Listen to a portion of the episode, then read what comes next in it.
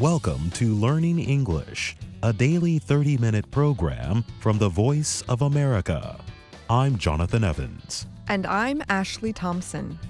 This program is aimed at English learners, so we speak a little slower and we use words and phrases especially written for people learning English.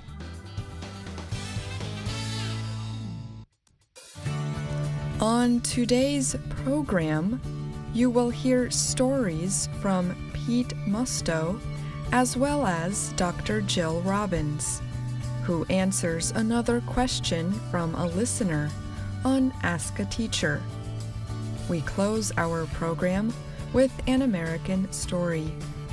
This week it is part one of A Princess of Mars by Edgar Rice Burroughs. But first, here is Pete Musto. Health officials have predicted that some African countries will have many thousands of coronavirus cases by the end of April. African healthcare systems are less prepared to treat serious infectious diseases than ones in Europe, Asia, or any other part of the world. African hospitals also lack important healthcare equipment. As of Tuesday, there were more than 6,000 coronavirus cases in Africa. John Nkengasong told reporters that number is very, very close to where Europe was after a 40 day period. Nkengasong is the head of the Africa Centers for Disease Control and Prevention, or Africa CDC. The virus is an existential threat to our continent, he said. Almost all of Africa's 54 countries have reported cases of the coronavirus after Malawi reported its first case last week. Local transmission has been reported in many places. Nkengasong said officials are aggressively seeking medical equipment such as ventilators, devices that help sick patients breathe.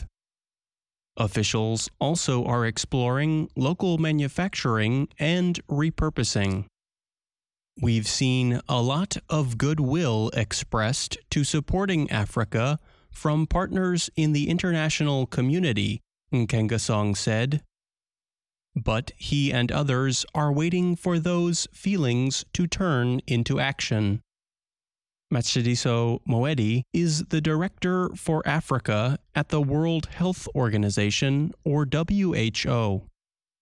She told reporters the WHO does not know how many ventilators are available across the region to help people with breathing problems from COVID 19, the disease caused by the coronavirus. We are trying to find out this information from country based colleagues, Moeti said. What we can say without a doubt is there is an enormous gap. Some countries have only a few ventilators. For example, the Central African Republic has just three. WHO official Zabulon Yoti said only a small percentage of people who are infected will need ventilators, while about 15% may need intensive care. African health officials are calling for the world to work together at a time when even the richest countries are struggling with the medical crisis. Countries like Cameroon just reached out yesterday, Ivory Coast, Burkina Faso, asking, Look, we need tents because we're running out of hospital beds already, Nkengasong said. Even if equipment is found, getting it to countries is a growing problem. Africa's travel restrictions are spreading, although some countries have given permission to flights carrying supplies or humanitarian aid.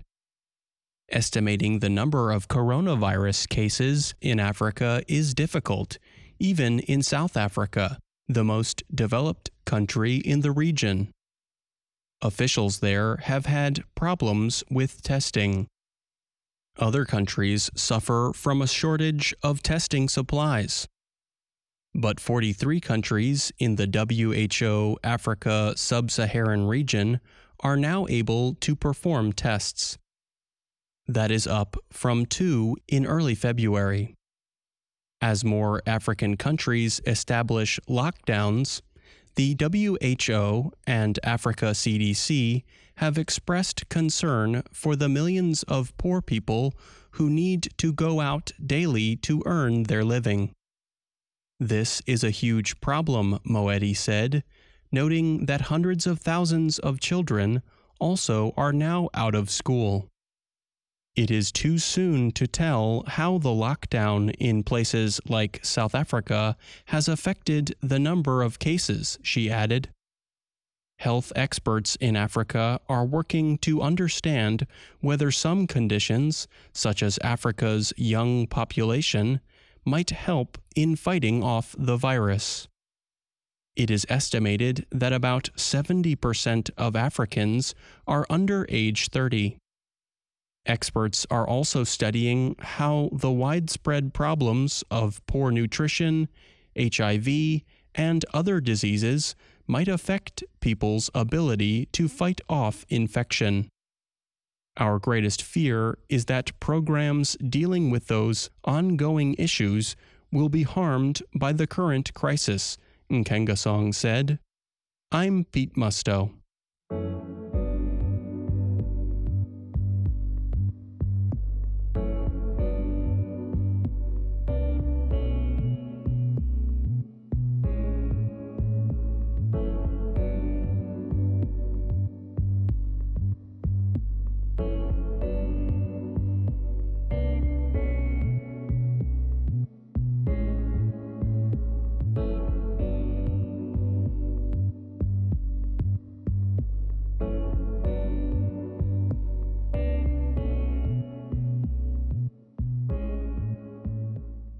This week we answer a question from Raphael.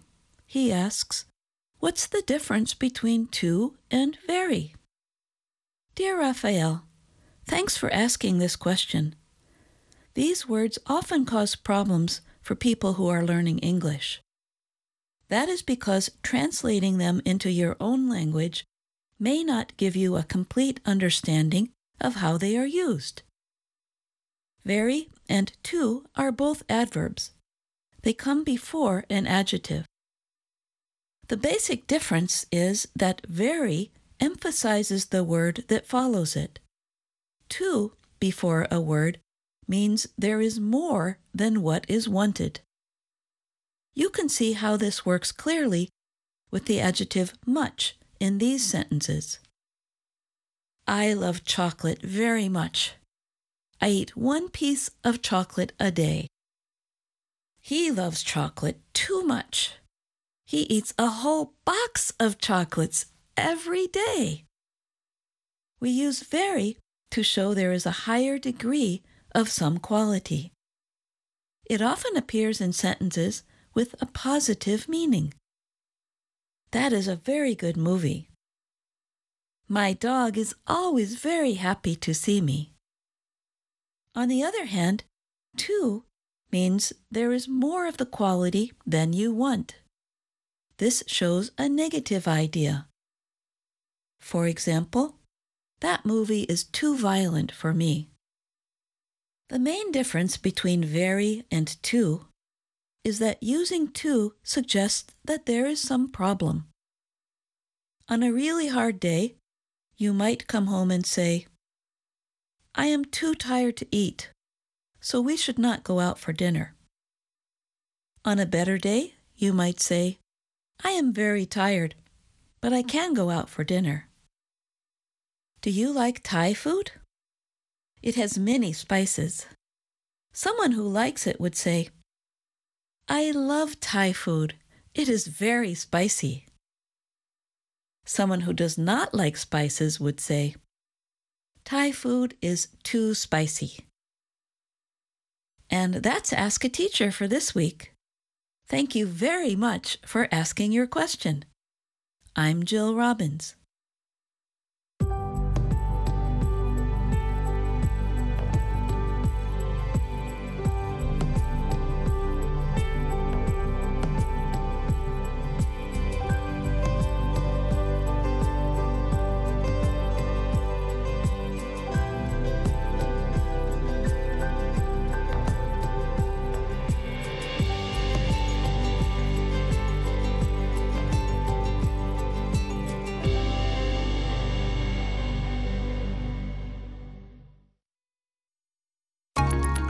People may have questions about the new coronavirus. Can it survive in cold weather? Can the virus be spread by mosquito bites? Is there a vaccine or medication that prevents it? Is there any medicine that cures it? The answer to all of these questions is no. But there are ways to protect yourself. Wash your hands. Cover your cough. Stay at home if you are sick or advised by local authorities. For more information, visit the following websites the World Health Organization at www.who.int or the Centers for Disease Control and Prevention at www.cdc.gov.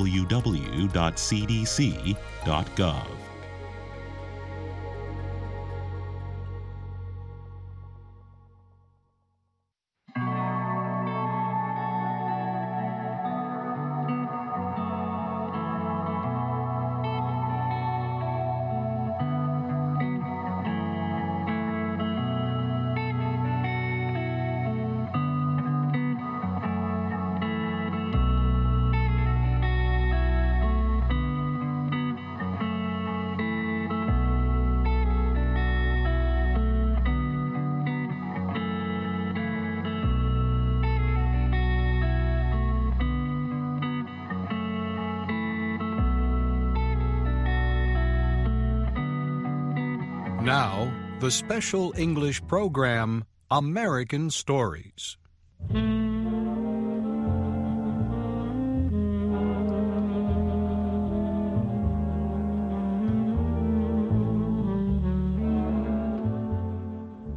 Today, we begin a new series from a book by American writer Edgar Rice Burroughs. The book is called A Princess of Mars. It is the first book in a series that Mr. Burroughs wrote about a man who travels to Mars during the last years of the 1800s. There, the man meets strange beings and sees strange sights. At first, he is a captive, then a warrior, and after many battles, a prince of a royal family. Shep O'Neill begins the story of A Princess of Mars.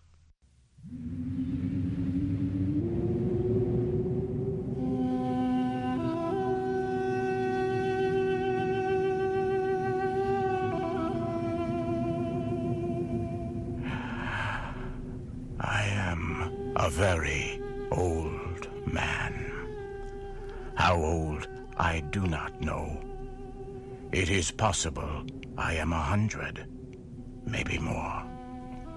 I cannot tell because I have never aged as other men do.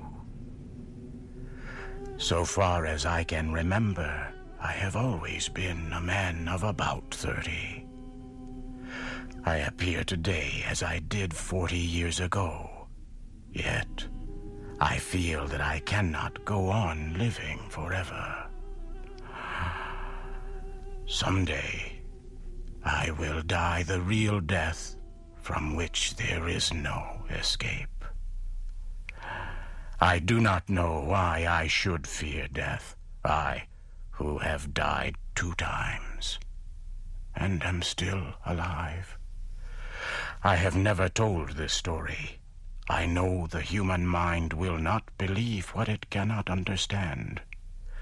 I cannot explain what happened to me. I can only tell of the ten years my dead body lay undiscovered in an Arizona cave.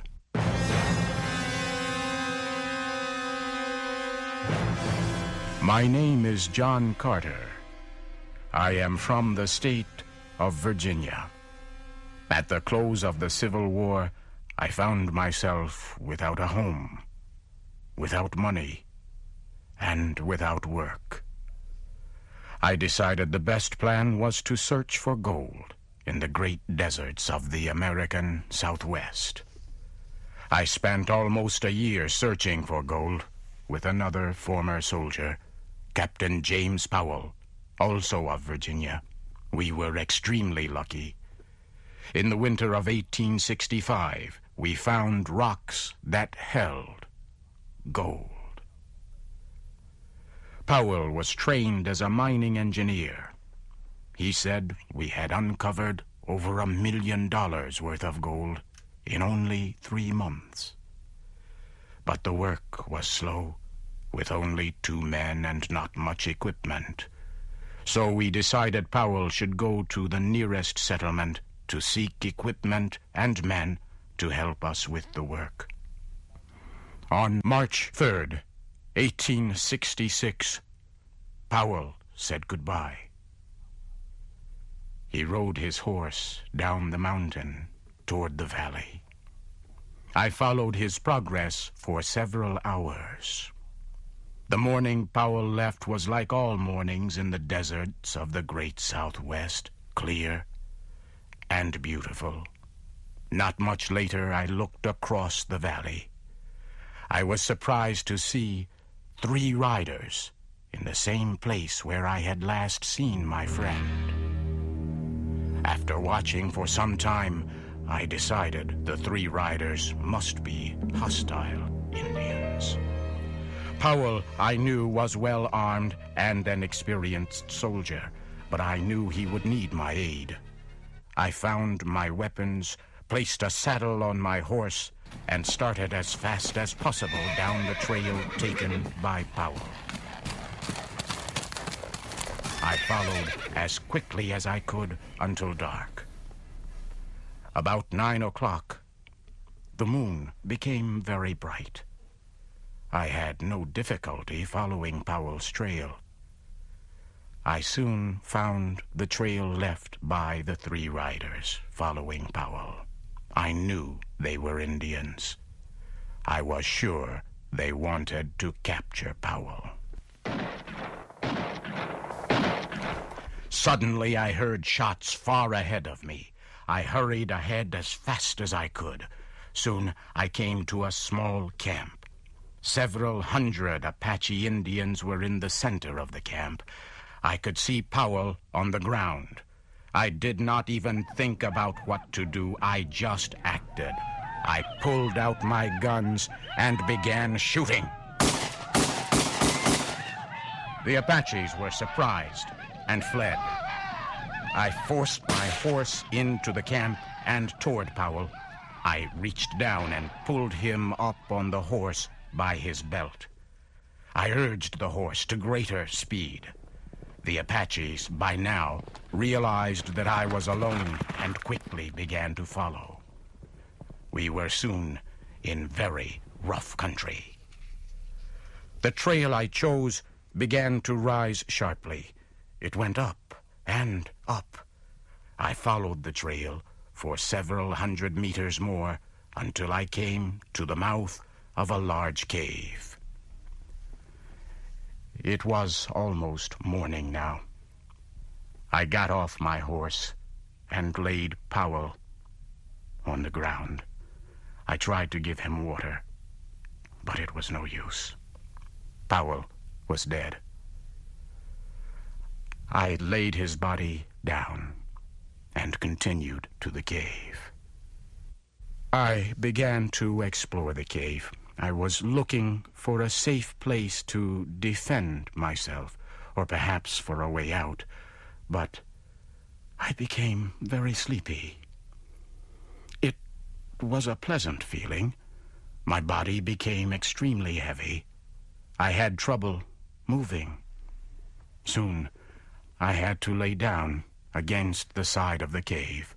For some reason, I could not move my arms or legs. I lay facing the opening of the cave. I could see part of the trail that had led me here. And now I could see the Apaches. They had found me, but I could do nothing. Within a minute, one of them came into the cave. He looked at me, but he came no closer. His eyes grew wide, his mouth opened. He had a look of terror on his face. He looked behind me for a moment and then fled. Suddenly, I heard a low noise behind me. So could the rest of the Apaches. They all turned and fled. The sound became louder, but still I could not move. I could not turn my head to see what was behind me. All day I lay like this. I tried again to rise, and again, but I still could not move. Then I heard a sharp sound.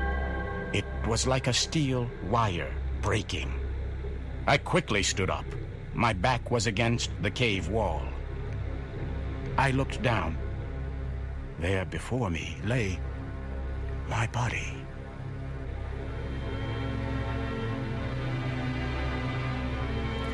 For a few moments, I stood looking at my body.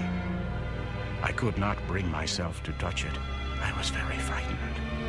The sounds of the cave and the sight of my body forced me away. I slowly backed to the opening of the cave. I turned to look at the Arizona night. I could see a thousand stars. As I stood there, I turned my eyes to a large red star. I could not stop looking at it. It was Mars, the red planet, the red god of war. It seemed to pull me near. Then, for a moment, I closed my eyes. There was an instant of extreme cold and total darkness. Suddenly, I was in deep, dreamless, peaceful sleep.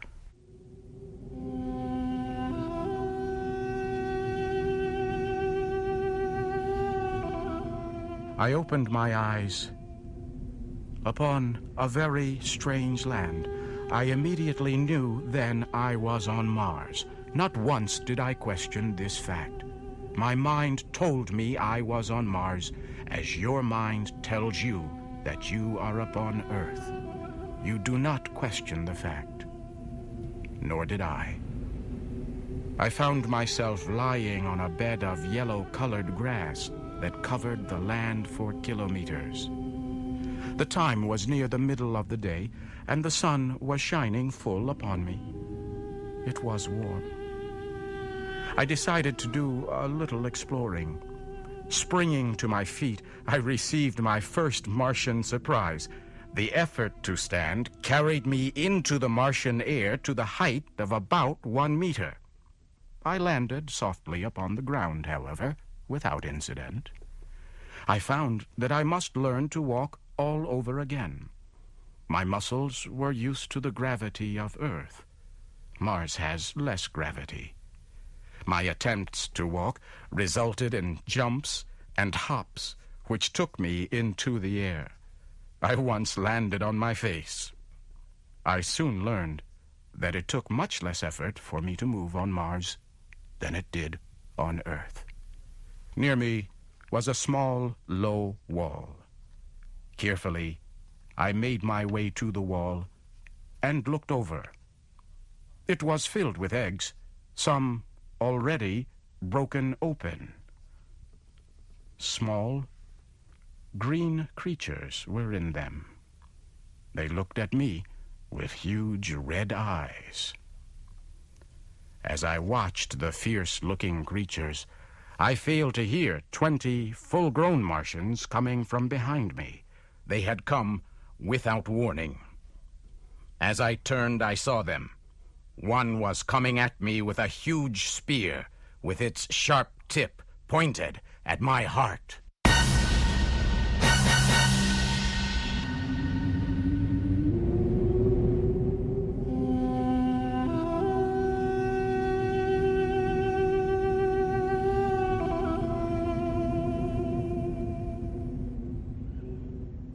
This is Bob Doty.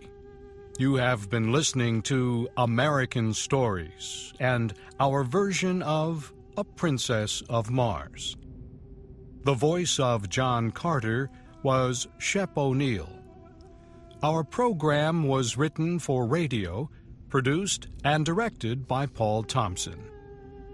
Join us again next week for the next part of the Edgar Rice Burroughs story, A Princess of Mars, on the special English program American Stories on the Voice of America.